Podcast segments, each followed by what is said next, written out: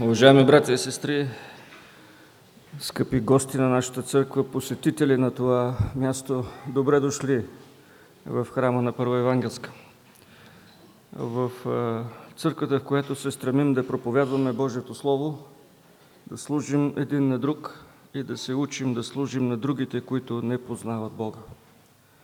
Ще ви приканя да се изправим и да чуем думите на Божието Слово, които ни призовават към поклонение тази сутрин, като издигат високо името на нашия Бог. Станете и благославяйте Господа своя Бог от века и до века. Да се благославя, Боже, Твоето славно име, което е възвишено над всяко благословение и хвала. Ти си, Господи, само Ти. Ти си направил небесата, небесата на небесата и цялото им воинство, земята и всичко, което е на нея, моретата и всичко, което е в тях. И Ти оживотворяваш всичко това. И на Теб се покланя небесното воинство. Амин. Велики святи и праведни Боже, да, и ние заедно с това великолепно небесно воинство, сега сме събрани тук, за да издигнем Твоето свято име и да Ти се поклоним. Защото само Ти оживотворяваш всичко. Само Ти си този, който даваш живот. И без Тебе живот няма.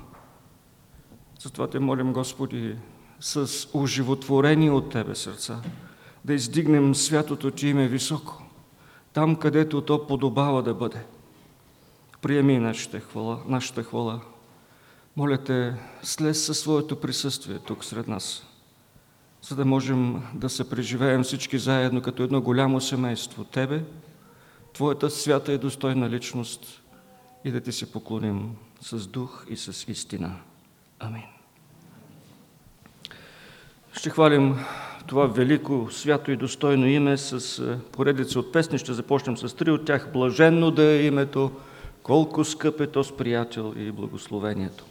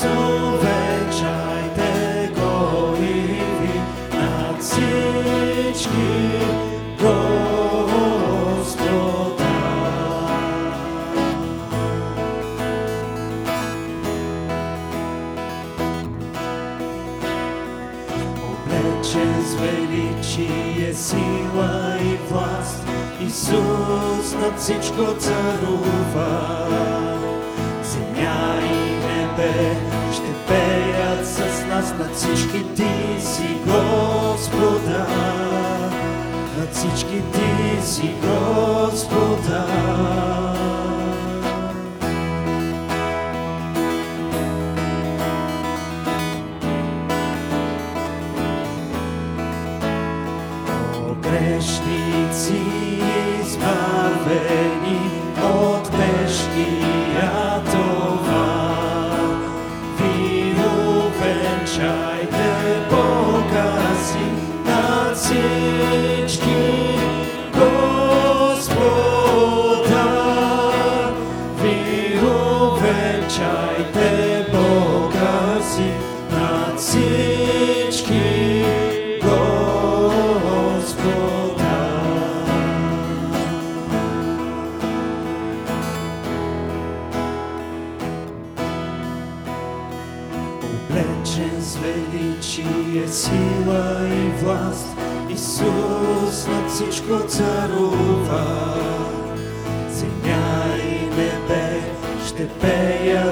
нас над всички ти си Господа. Облечен с величие, сила и власт, Исус над всичко царува.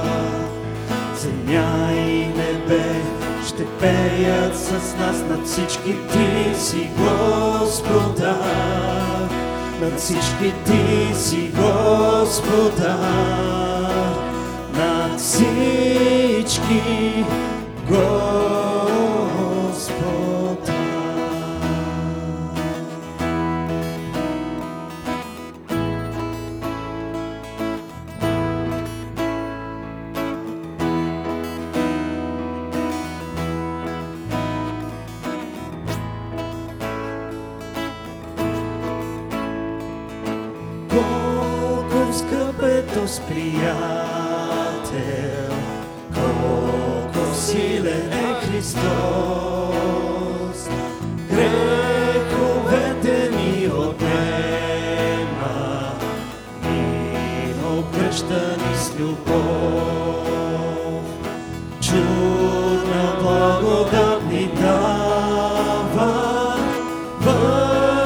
place goodbye.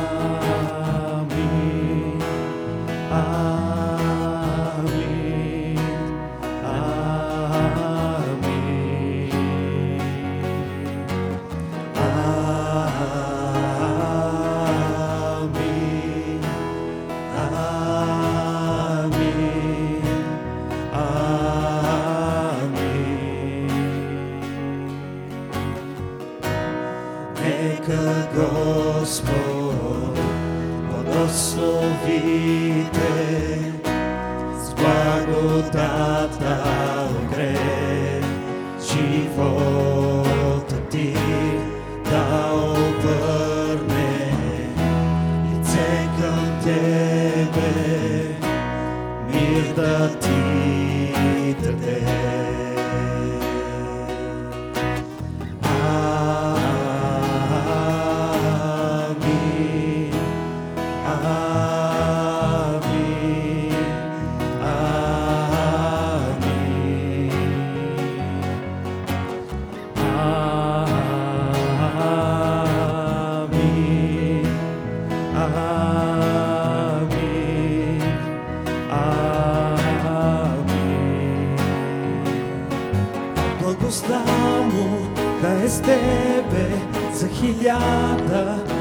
поколения към дома ти и децата, и децата на децата. Благостта му да е с тебе за хиляда поколения към дома ти и децата, и децата на децата. Нека бъде той пред тебе и за тебе и до тебе, покрай тебе и в тебе. Той с тебе, той с тебе, всяка сутрин, всяка вечер, като влизаш и излизаш, щом заплачеш и се радваш, той е с тебе, той е с тебе, от към тебе, от към тебе, от към тебе, от към тебе, тебе,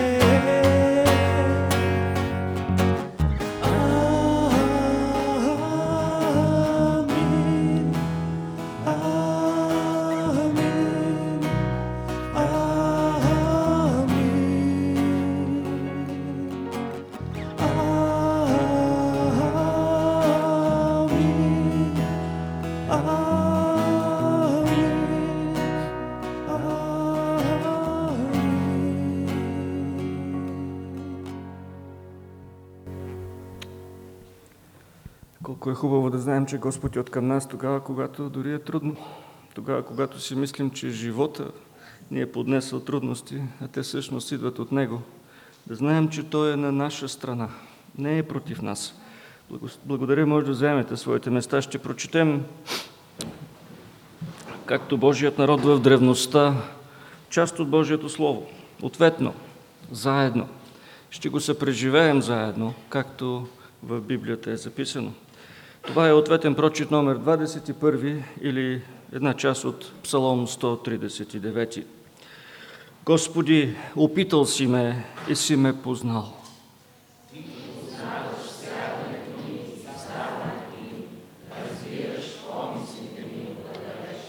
Издирваш ходенето ми и лягането ми и знаеш всичките ми пътища.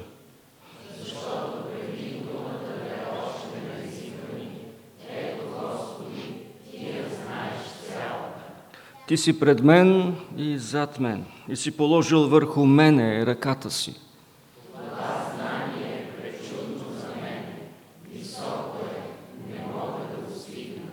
Къде да отида от Твоя дух и къде да побягна от присъствието Ти?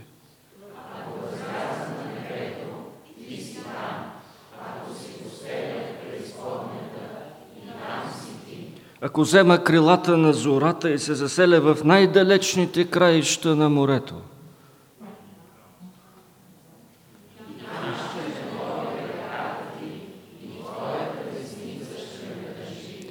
Ако кажа, поне тъмнината ще ме покрие и светлината около мене ще бъде нощ.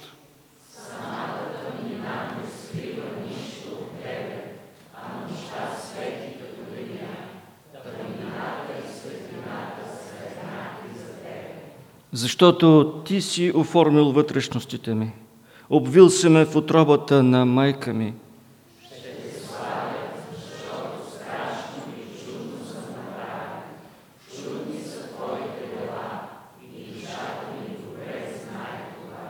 Изпитай ме, Боже, и познай сърцето ми, опитай ме и познай мислите ми.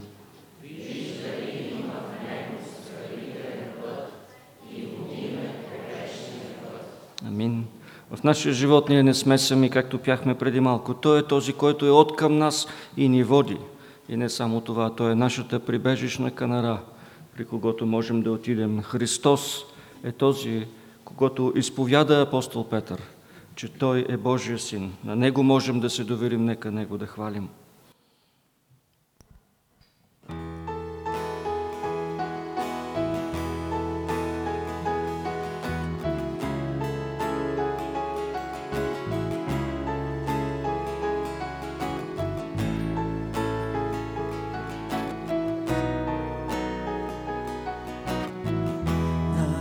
Надеждата ми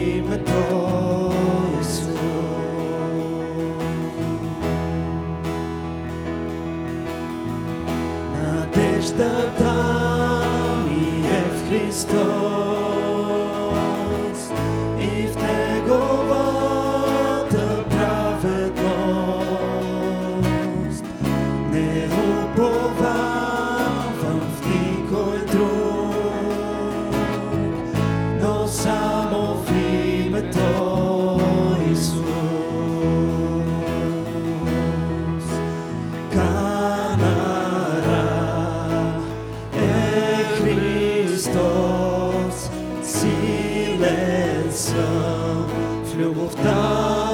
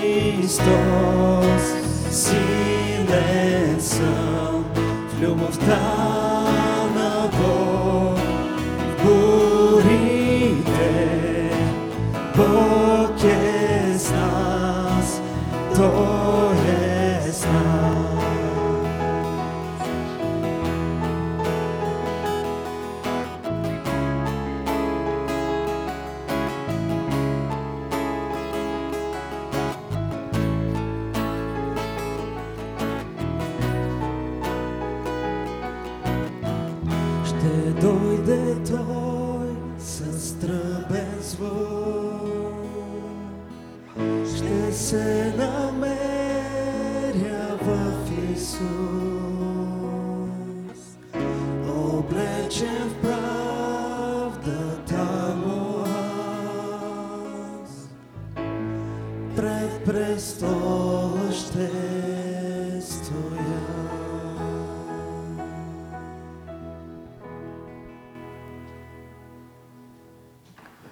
с тази надежда да се изправим, за да чуем думите на Божието Слово, отправени към нас тази сутрин, така както ги е записал евангелист Марко в своето Евангелие, глава 9, стихове от 38 до 50.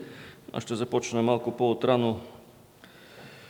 Тогава взе едно детенце и го постави посред тях и като го прегърна им каза, Който приеме едно от тези дечица в Мое име, мен приема.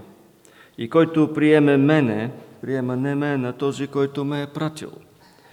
Тогава Йоанн му каза, Учителю, видяхме един човек да изгонва демони в Твоето име и му забранихме, защото не ни следва. А Исус каза, не му забранявайте, защото няма никой, който да извърши чудо в Мое име и да може скоро да ме злослови. Понеже онзи, който не е против нас, е от към нас. Защото който ни, ви напои с чаша вода в Мое име, понеже сте Христови, истина ви казвам, той никак няма да изгуби наградата си. А който съблазни едно от тези малките, които вярват в мен, за него би било по-добре да му се окачи голям воденичен камък на врата и да бъде хвърлен в морето. И ако те съблазнява ръката ти, отсечи я. По-добре е за теб да влезеш в живота недъгъв, отколкото да имаш две ръце и да отидеш в пъкъла в неугасимия огън където червият им не умира и огънят не угасва. И ако те съблазнява кракът ти, отсечи го. По-добре е за теб да влезеш в живота куц, отколкото да имаш два крака и да бъдеш хвърлен в пъкала в неугасимия огън, където червият им не умира и огънят не угасва.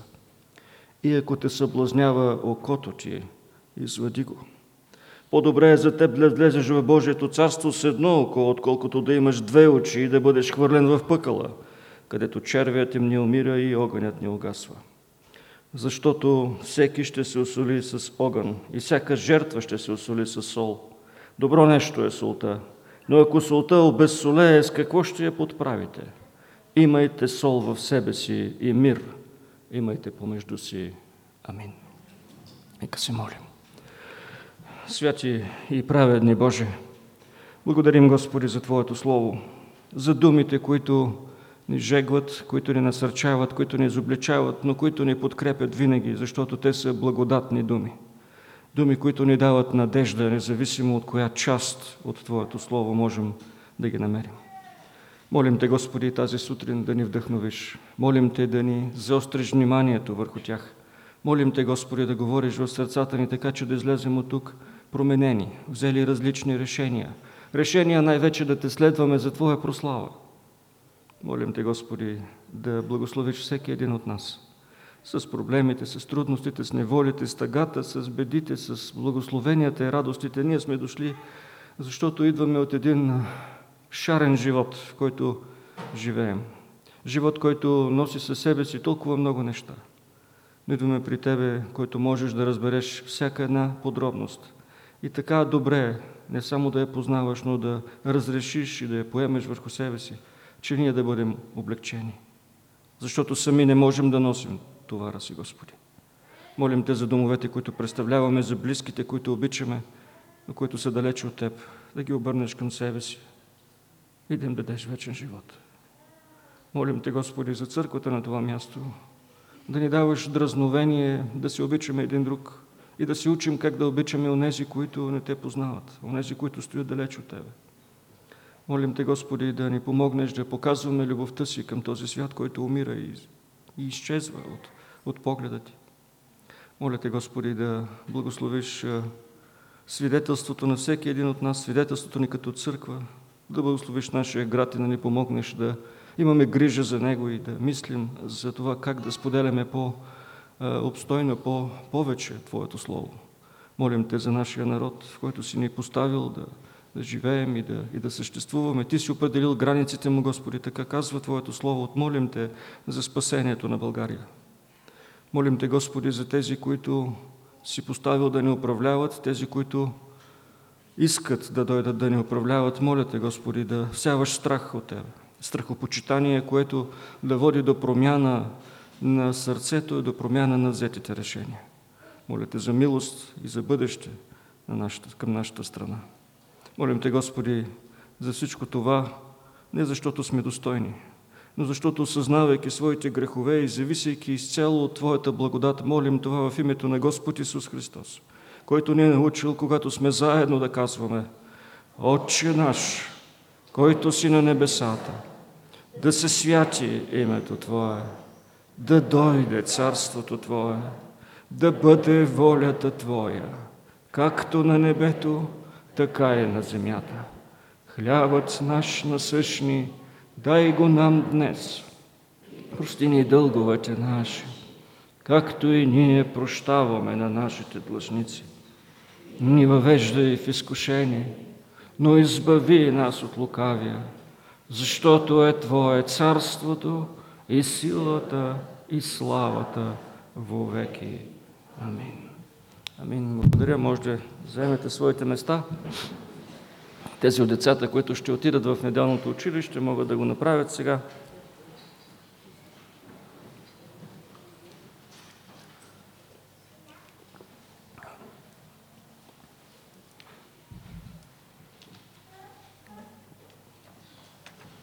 Уважаеми брати и сестри, бих искал да започнем размишленията си върху библейския текст пред нас, като направим едно малко упражнение заедно. Ще ви спомена четири имена на големи личности от историята, след което ще ви цитирам две изречения. Вие трябва да ми кажете кой от тези четиримата е казал изреченията. И така имената са на египетския фараон по времето на изхода, на император Нерон, на пророка Мохамед и на диктатора Адолф Хитлер. А изреченията, двете са следните. Махнете си от мене, вие проклети, и хвърлете го в външната тъмница. Махнете си от мене, вие проклети, и хвърлете го във външната тъмница. Тези от вас, които идват на библейските групи, които се опитвам да водя и ме познават, знаят, че въпросът, който ви зададох е леко подвеждащ. Защото думите от тези изречения не принадлежат на някой друг, а на Господ Исус Христос. Той ги казва в Евангелието според Матей 25 глава по време на поученията си, свързани с най-голямото публично събитие на всички времена. Публичното събитие, на което всички ние ще присъстваме. Големи, малки, майки, бащи, деца, публичното събитие, което ще бъде отразявано по всички медии без апелационно. Денят на страшния съд. Трябва да признаем, че за това най-важно събитие в историята на човечеството си говори много малко, да не кажа никак. Слушаме новини за филмови фестивали, за Евровизия, за футболни първенства, за олимпиади, за изборни резултати, за какво ли още не – но не искаме и да знаем за денят, в който ще трябва да отговаряме пред нашия Господ. Когато ще трябва не да се самоопределим, както е модерно днес да се казва, а в деня, когато ще бъдем определени или за Христос, или против Него. Денят, когато ще е късно да избираме в кого да вярваме. Защото тогава Той лично ще ни отлъчва. Едните ще бъдат кози, а другите ще бъдат овце. Как живеем живота си днес в перспективата на този ден? И дали това ще даде отражение за този толкова важен момент от историята на човека и от нашата лична история? Ние всички ще бъдем там със сигурност. Къде ще ни постави Той да седим в Неговото царство? Сериозно нещо ли е да си християнин или е просто една друга философия? Която дава отговори на някои важни въпроси за живота на човека. Какво мислим за Христос? Кой е Той за нас? Има ли значение това за онзи ден, който очакваме или не? Ние с вас помним, че сме на пътя, който ще ни отведе заедно с Исус и Неговите ученици до Иерусалим където той ще бъде предаден, осъден, убит и възкресен. И по този път на няколко места Господ Исус ще се спре и внимателно ще пояснява и без заобикалки ще получава 12 за своите мъки и за своите страдания. Ще им говори за носенето на кръста всеки ден, ще ги учи на доверие в Него и че всичко е възможно за онзи, който му се доверява в този свят. Ще им спомене и най-важният принцип в живота на следващия го, принципа на смаляването, на на растежа надолу. На фона на всичко това, в вашите и в моята Библия виждаме записани едни претенции, едни препирни, едни караници, едни, едни недоумения за това кой трябва да бъде пръв между учениците, кой трябва да е най-велик, кой следва да е на върха. Сякаш всичкото поучение, всичкото усилие от страна на Господ е отишло на вятъра. Сякаш ушите на неговите следовници са добре запушени и те изобщо не чуват какво им се говори. Изобщо не ги интересува нито страданието, нито смъртта, нито изкуплението, нито спасението. Тя ги интересува управлението. Те се канят да царуват. И ако до сега нещата са били изговаряни от този или онзи, споредично, тук там е, тук в стих 38 се казва, че сам Йоанн повдига разговора със следната забележка. Учителю, Учителю, видяхме един човек да изгонва демони в Твое име и му забранихме, защото не ни следва. Сега е Йоанн, апостол Йоанн, авторът на четвъртото Евангелие, този, който написва книгата Откровение, от когото имаме първо, второ, трето съборни послания. Този, за когото се казва, че е ученикът, когото Исус обичаше най-много. Този, на когото той от кръста повери своята майка Мария. Този смиреният, приятният, за когото казваме, че е писал Евангелието на любовта, посланията на любовта. За пръв и единствен път евангелист Марко споменава Йоанн, без да спомене нито неговия брат, нито пък другият от триумвирата, апостол Петър. Този Йоанн принадлежи на групата от 12-те, но не само. Не просто това. Той е част от вътрешния кръг от ученици на Господ Исус. Той е този, който е взет в къщата на Яир и е видял възкресението на детето на този човек. Допреди малко той е бил на планината на преображението и се преживял славата на нашия Господ, такава каквато никой извън тези тримата не е виждал. По-нататък той ще бъде един от други трима, взети от Исус, за да бъдат с него в Гециманската градина – където Той, нашия Господ, ще бъде в най-голямото отеснение, в най-голямата тегота, в най-интимния момент от своя живот. Именно близостта с Господ Исус Христос ще породи сериозни проблеми за Йоанн, сякаш. В следващата глава не се казва, че той заедно с брат си Яков ще отидат при Исус насаме и ще го помолят за услуга. Тъй като сме много близки, тъй като сме до Тебе навсякъде, може би, може би, може би ще бъде уместно да те питаме дали няма да е добре един от нас да седне от дясно ти, а друг от ляво ти, когато се възкачиш на престола. Представете ли си каква наглост? После жителите на едно самарийско село така ще ядосат Йоан Яков за това, че не ги приемат, че Йоан ще поиска да падне огън от небето и да унищожи тези хора. Господ ще ги порицае и ще ги нарече Воанергес, синове на гърма. Въобще, на този човек му е нужна огромната намеса на Божията благодат, защото си има големи проблеми с гнева, а и не преценява достатъчно добре благоволението на Господ Исус Христос. И тук, в 38 стих, той не говори пред Спасителя в единствено число. Той казва, Учителю, видяхме един човек да изгонва демони в Твое име и му забранихме, защото не ни нас следва. Той говори в множествено число. Вероятно включва в това най-малко брат си, ако не и всичките ученици. Не знаем.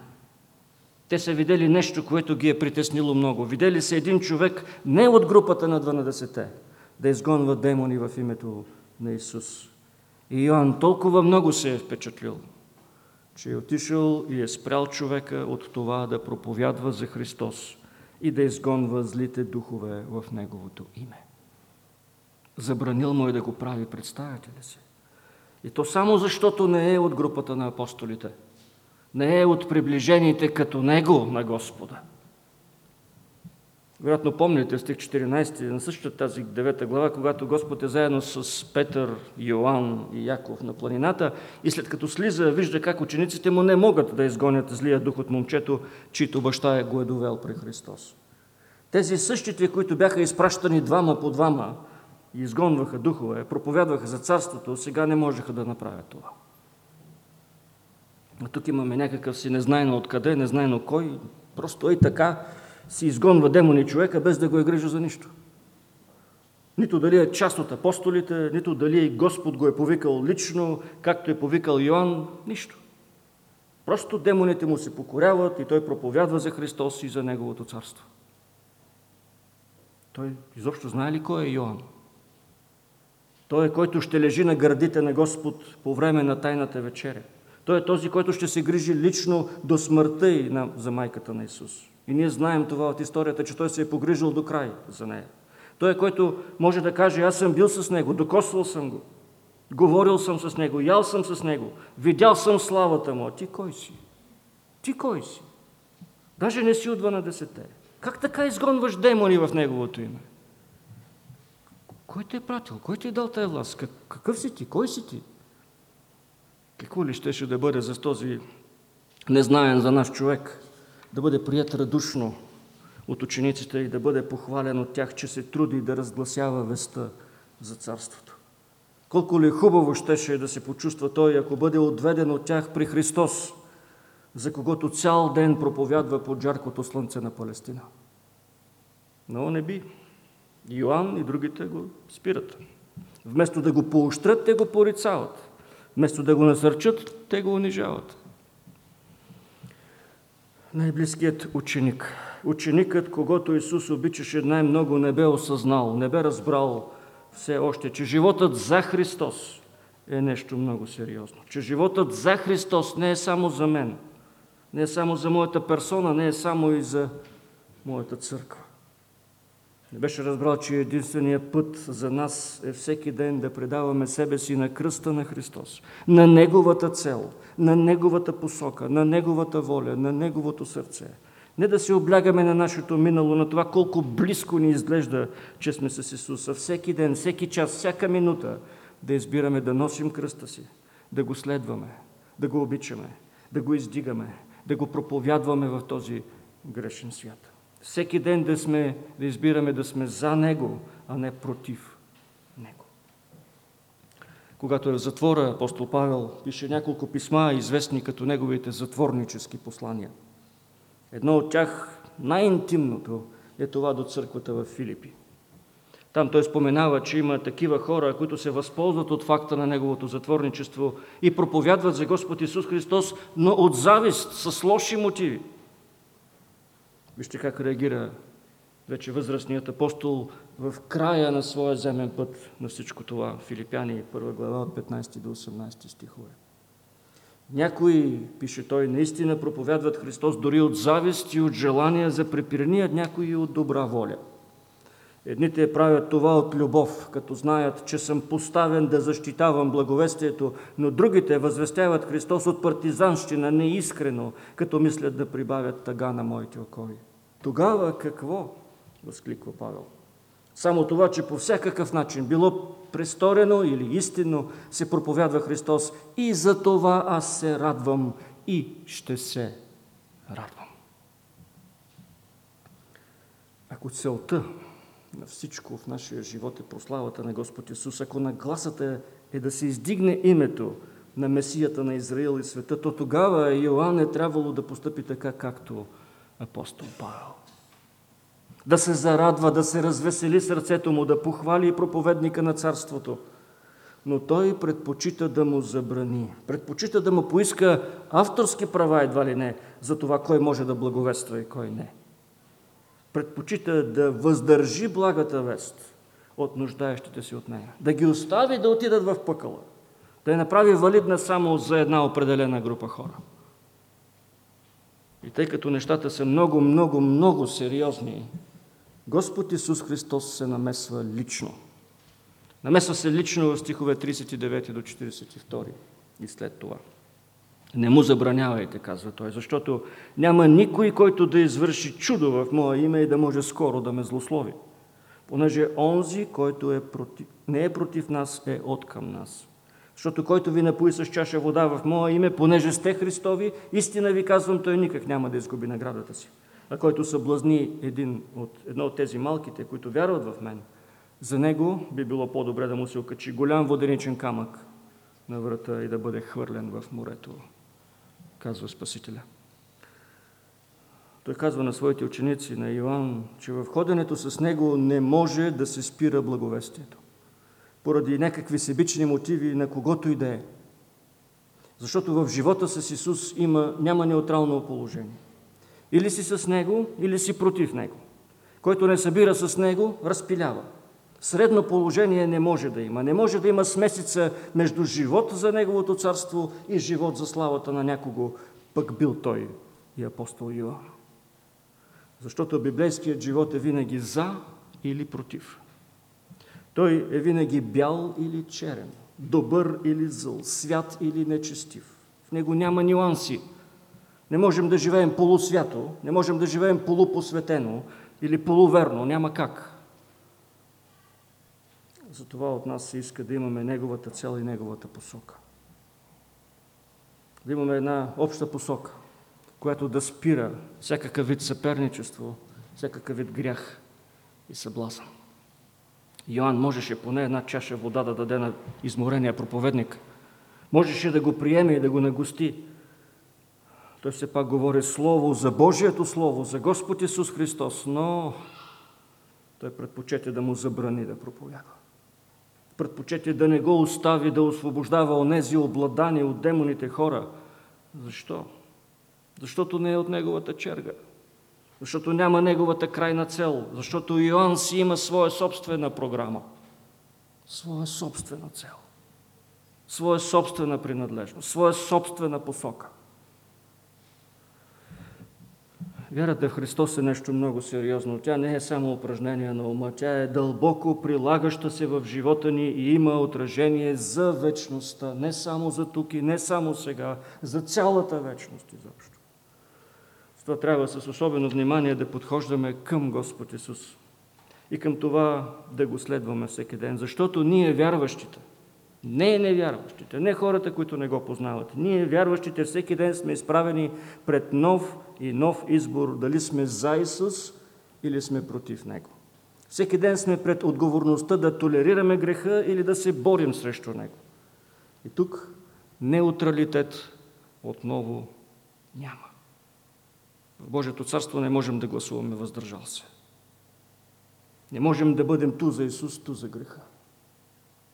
С това нашия Господ ни кара да се замислим на три неща, когато правим избора си всеки ден, както е направил избора си апостол Йоанн. Първо, къде да, пребор... да, да се преборваме с греха? Второ, как да се преборваме с греха?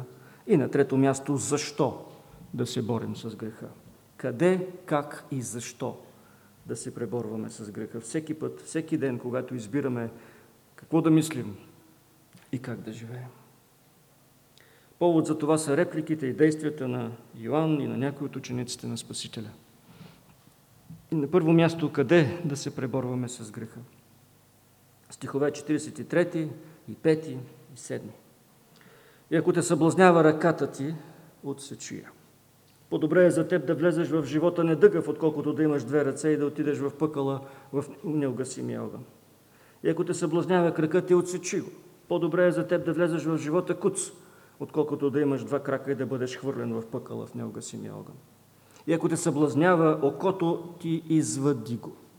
По-добре е за теб да влезеш в Божието царство с едно око, отколкото да имаш две очи и да бъдеш хвърлен в пъкъла.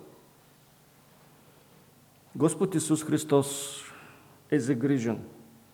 Загрижен е тук за съблазанта, която е причинена в, може би, в душата на този незнаен за нас човек проповядваш за Него, изцеляваш в Неговото име, изгонваш демони заради Него. Йоанн и компания са му забранили да върши всичко това и са го подвели към грях, към отчаяние, към чувство за малоценност, към какво ли още не. Но прегрешението, съблазанта, за която говори Исус, не е в душата на човека. Тя се е загнездила в личността на този, който го е подвел да се греши. В Йоанн и в неговото мислене, в това на 12-те също. Затова тук става дума за ръката, за крака, за окото на истински прегрешили. Той говори на Йоанн, той говори на теб и на мен. Става дума за моята ръка, за моя крак, за моето око. Ако ръката ти, ако кракът ти, ако окото ти, говори Исус в първо лице единствено число. Както на Йоанн, така и на мене, така и на тебе. Грехът не е някъде другаде. Той е у мен и у теб, той е у Йоан, той е от 12-те. Въпросът за греха е най-сериозният въпрос, на който обръща внимание писанието. Той е толкова сериозен, че поради неговата тежест, поради неспособността ни да се справим сами с него, поради неговата неизбежност, така или иначе ще има един ден присъда. Господ Исус Христос стана човек, въплати се в човешка плът. Много често избираме да не си мислим много за греха, да не говорим за него. Да, знаем, че съществува, знаем, че по принцип се борим с него всеки ден, но ако може някак, ако може да не се спираме прекалено много върху тази тема. И все пак тази тема е важна.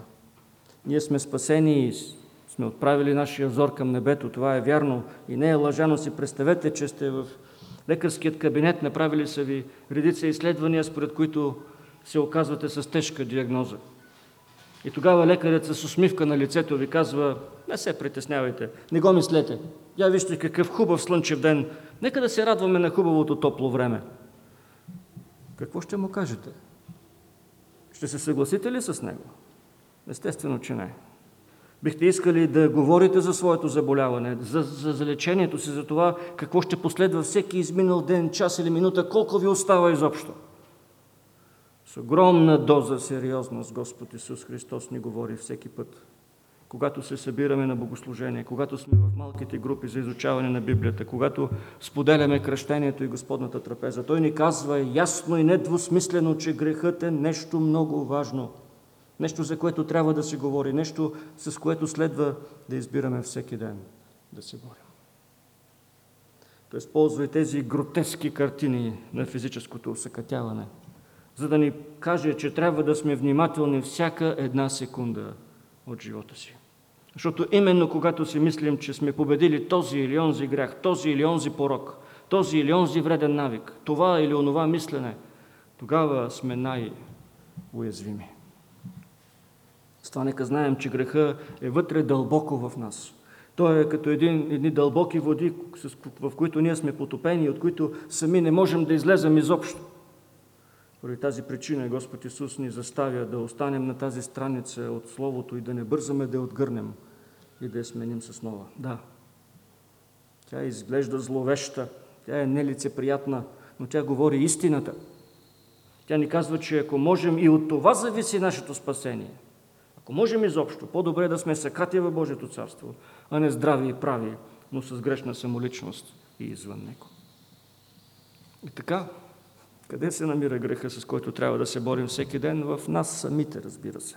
В мен и в тебе. Второ място. Как да се преборваме с греха? Интересно е да се отбележи, че Господ Исус използва сравнение от човешкото тяло, за да поясни битката с, с греха. Той говори за крак, за ръка, за око. По всичко изглежда, че грехът има своите проявления чрез физическата същност на човека. Да, той се е загнездил в личността ни, но се проявява чрез тялото ни, защото нашата личност всъщност се съставлява от духовна част и от физическа част. Както човек не може да бъде пълноценен без тялото си, не може да бъде истинска личност без своето тяло, така и греха не е пълноценен, ако не се проявява чрез телата ни, съзнанието ни, в мислите ни. Не случайно апостол Павел пише в посланието си до римляните следното и така да не царува грехът във вашето смъртно тяло та да не, та да не се покорявате на неговите страсти. И не предоставяйте частите на, тяло, на, на тялото си на греха като уръдия на неправдата, а предоставяйте себе си на Бога като оживели от мъртвите и части на тяло, частите на тялото си на Бога като уръдия на правдата. Апостолът ни съветва да избираме всеки ден вече като новородени създания, защото тогава ние имаме възможността да избираме, да предаваме телата си на Бога, на когото принадлежим в Христос. Забележете думата, която използва той – уръдия. Уръдия на неправдата и уръдия на правдата. Явно телата ни са мощно средство за проява. Чрез тях могат да се изявяват много неща. Не случайно и спорта, и модата, и каквото и да вземете от живота. Всичко касае телата ни. И те са използвани най-много за философията, за която човека ги експлуатира. Павел свежда до две ключови употреби тези наши тела, тези уръдия, с които разполагаме. Или за неправдата, или за правдата. Или против Бога, или за Него. Изборът ни като вярващи е отново наш, и то всеки ден. За кого изразяваме себе си? Какво послание носим с телата си? Защото те показват нашата вътрешност. Господ Исус казва, избирай къде ходиш с краката си, избирай какво правиш с ръцете си, избирай какво гледаш с очите си. И с това наставление той ни обръща внимание, че ние трябва да се отнасяме много сериозно към греха. Той говори за ампутации тук. Да се отсече кръкът, ръката, да се извади напълно окото. Това не са маловажни неща. Сигурно можем да си представим какво означава да си без един крак, без една ръка, без едно око. Как можем да се движим в такова състояние? Пробвали ли сте се някога да се движите без един крак? Да се справяте без една ръка? Ако си затворите едното око, ще можете ли да виждате достатъчно ясно? Грехът е толкова опасен, че може да причини гангрена. И както в физически смисъл гангрената може да убие тялото, така и греха причинява смърт на душата и тялото. Затова следва да се отнасяме към него абсолютно безмилостно. Трябва да го режем, сечем, да се освобождаваме от него радикално, напълно, завинаги. Както казва пастор Джон Оуен, трябва да го хванем за гърлото и да стискаме до тогава, докато той спре да диша. А това не само, че не е лесен избор, това не е лесен процес, не е и безболезнен процес. Убиването на греха е нещо изключително болезнено. Затова и много християни не искат даже да се захванат с него. Предпочитат да го заметат под килима и да си правят, че все едно го няма никак. Но каквото и да ни коства, ние трябва да се отречем от себе си. Да вдигнем кръста си така, да следваме нашия Господ, който е по път за Иерусалим за да предаде себе си за нашите грехове, за нашите престъпления, за нашата вина. Така че ако Бог ни изобличава от Словото за конкретни грехове, нека да се стремим да ги преборваме радикално, докато ги изкореним съвсем и един ден станем подобни на нашия Господ Исус Христос. До тогава, до онзи ден, ние сме изправени пред избора за Бога и срещу греха, или за греха и срещу Бога. Защо трябва да се борим в крайна сметка с греха? Какво толкова? Ако си кажем, ами стига, аз не мога повече. Такъв ми е характера, такава ми е волята, такава ми е личността, такъв съм по принцип. Не искам повече, не мога. Стихове от 30, 43, извинявайте, до 48 има една повтаряща се фраза. По-добре е за теб да влезеш в живота недъгъв, отколкото да имаш две ръце и да отидеш в пъкъла, в неогасимия огън, където червият им не умира и огънят не угасва. Важно е да отбележим тук, че нашия Господ говори на Йоанн и на учениците от гледната точка на вечността и от гледната точка на спасението. Той поставя живота в тази перспектива, перспективата на вечността. Не само тук и сега, не само днес и утре, а изобщо за винаги. Унищожаването на греха има и ще има временни последствия за тебе, за мене, за нашите взаимоотношения, изобщо за тук и сега. Ние ще се отнасяме един към друг в святост, праведност, истина и любов, но, но много по-важното за Христос са вечните последствия. Дали ти и аз ще бъдем с Него във вечността, в рая, или ще бъдем в ада, в този знаменателен ден, който ще дойде един ден. Ние не знаем кога, но един ден той ще дойде. Мотивацията, пред която ни изправя той, са вратите на ада или рая. Ако не избираме всеки ден да се борим с греха, ако не решаваме да сме за Исус, така както говори Христос, нашето място ще бъде в гената огнена. И това място е нещо съвсем реално. Но нека да разбираме, че тези думи са отправени към нас и следствие на голямата любов на Спасителя. Не само като Дамоклиев меч да висят като нещо страшно и ужасно. Те са такива, но въпреки всичко. Както казва апостол Павел във второто послание към Коринтини, четвърта глава, сякаш Божията любов го задължава така да ни говори, защото подчертава апостола в същия текст, всички ние ще се изправим един ден пред Христовото съдилище. Така Христос ни предупреждава, защото ни обича. И ни казва, че в деня на съда ще се явим пред Неговия свят съдийски престол. И това е стряскащо, особено за нас вярващите, защото ние сме насочили лицата си към един град различен, на който архитект е сам Бог. Но и насърчително. Насърчително, защото независимо, че живота ни тук може да е ад сам по себе си, да е трудно да носим кръста си, да е трудно да се смаляваме да избираме покорството на Словото и на Христос, то надеждата е, че можем да вдигнем главите си от това грешно ежедневие и да насочим погледа си нагоре към Него. Никой, който не го познава, не може да направи това. Никой, който не знае за Неговата любяща ръка и за Неговата благодат, не може да погледне към Него, защото не го познава. И той няма надежда. Надеждата в този свят е празна. Тя не съществува.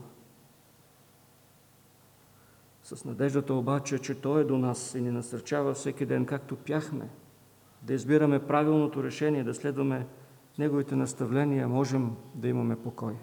Защото в този живот ние не избираме тези неща сами. В нас живее Неговия дух.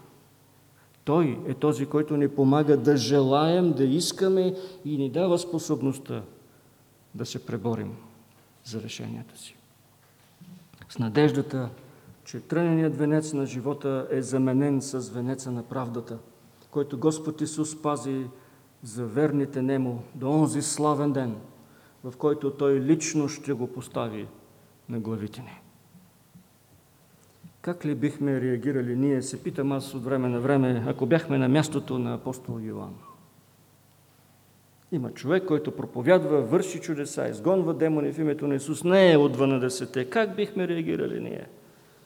Дали и ние бихме осъдили проповедника така строго и да му забраним да проповядва? От друга страна, не знам дали сте се питали, но дали ние с вас бихме се поддали на лъжите на Сатана, ако бяхме в Едемската градина? Дали бихме се грешили както Адам и Ева, ако бяхме на тяхно място? Все си мисля, че нямаше да сме по-различни. Нито от нашите прародители, нито от Йоанн Богослов. Борбата с греха е всекидневна работа. Наше задължение като вярващи.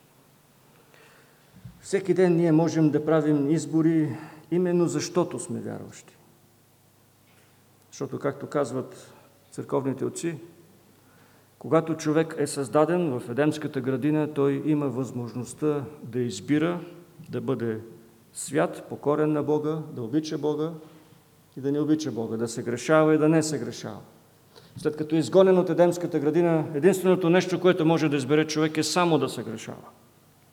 След като е роден отново, за Господ Исус Христос, на Него му е дадена свободата пак да има възможността да се грешава и да не се грешава.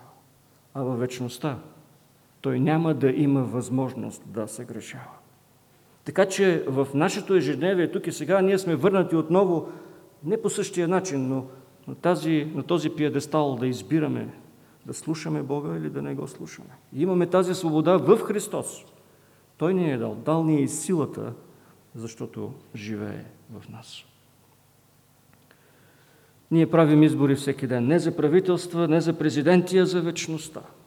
И тези избори няма да свършат до деня, в който ще бъдем повикани от Спасителя. Независимо дали ще си отидем като покойници или той ще дойде.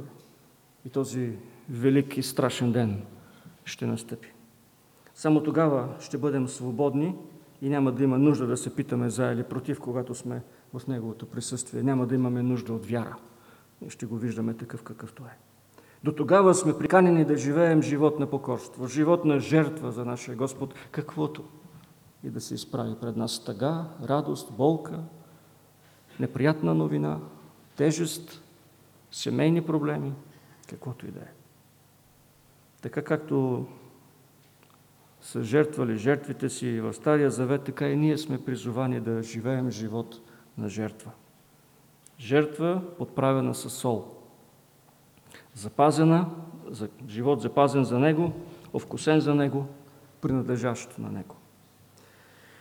Как гласуваме днес в живота си? Как ще гласуваме утре? За или против? Само не дейте въздържал се. Нямаме тази възможност. Нека Бог да ни помогне, защото Той заедно с нас ни помага и прави този избор. Да избираме Него всеки ден и да сме за Него всеки ден. Амин. Господи, ние Ти благодарим за Твоето Слово и Те молим, виждайки греха на, на хората около Тебе, виждайки нашия собствен грях, да не си затваряме очите пред Него, но да продължаваме да копаем, да дълбаем вътре в тях, за да излезе от корен онова, което би ни отдалечавало от Теб. Моля Те, Ти, който водиш този живот, Ти, който си този, който потикваш тези избори, да продължаваш да ни помагаш, да не сме сами. Нека Твоята благодат да бъде с нас, защото Ти си нашата канара. И в Тебе имаме само надежда. Амин.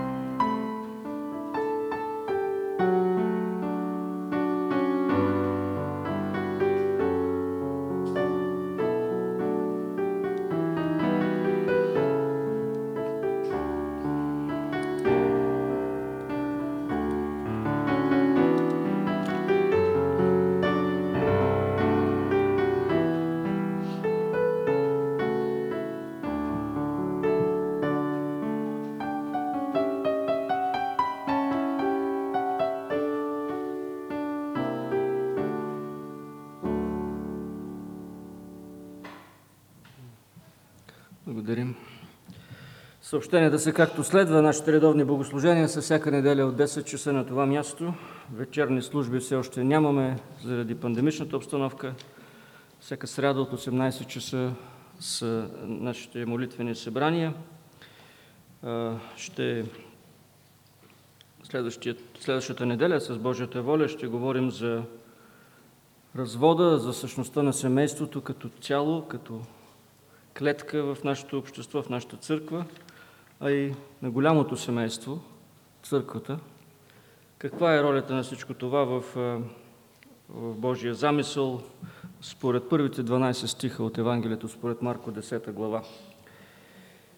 Книжарницата ще работи днес за последно, от, т.е. за определен период от време, от 2 до 15 август Книжарката ще бъде в отпуск. Книжарницата ще започне, ще започне работа на 17-ти, така че ако имате някакви неща, които искате да купите или пък да вкусите от хубавата лимонада, която се прави там, сега е момента да го направите. Библиотеката ще работи след богослужението. Вестник Зорница е на, вашето, на ваше разположение. Последните два броя също.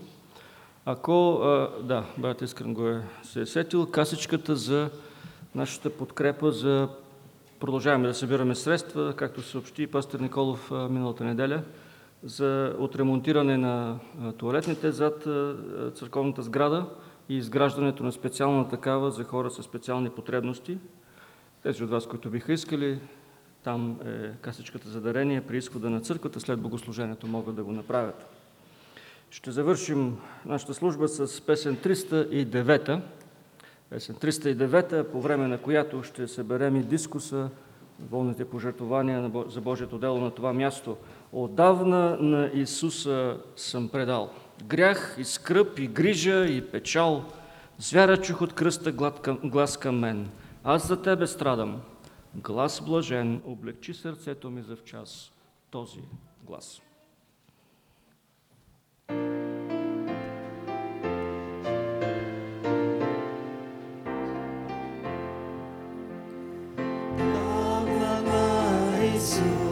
Иисуса собрета, грях и скраб и греша и печаль.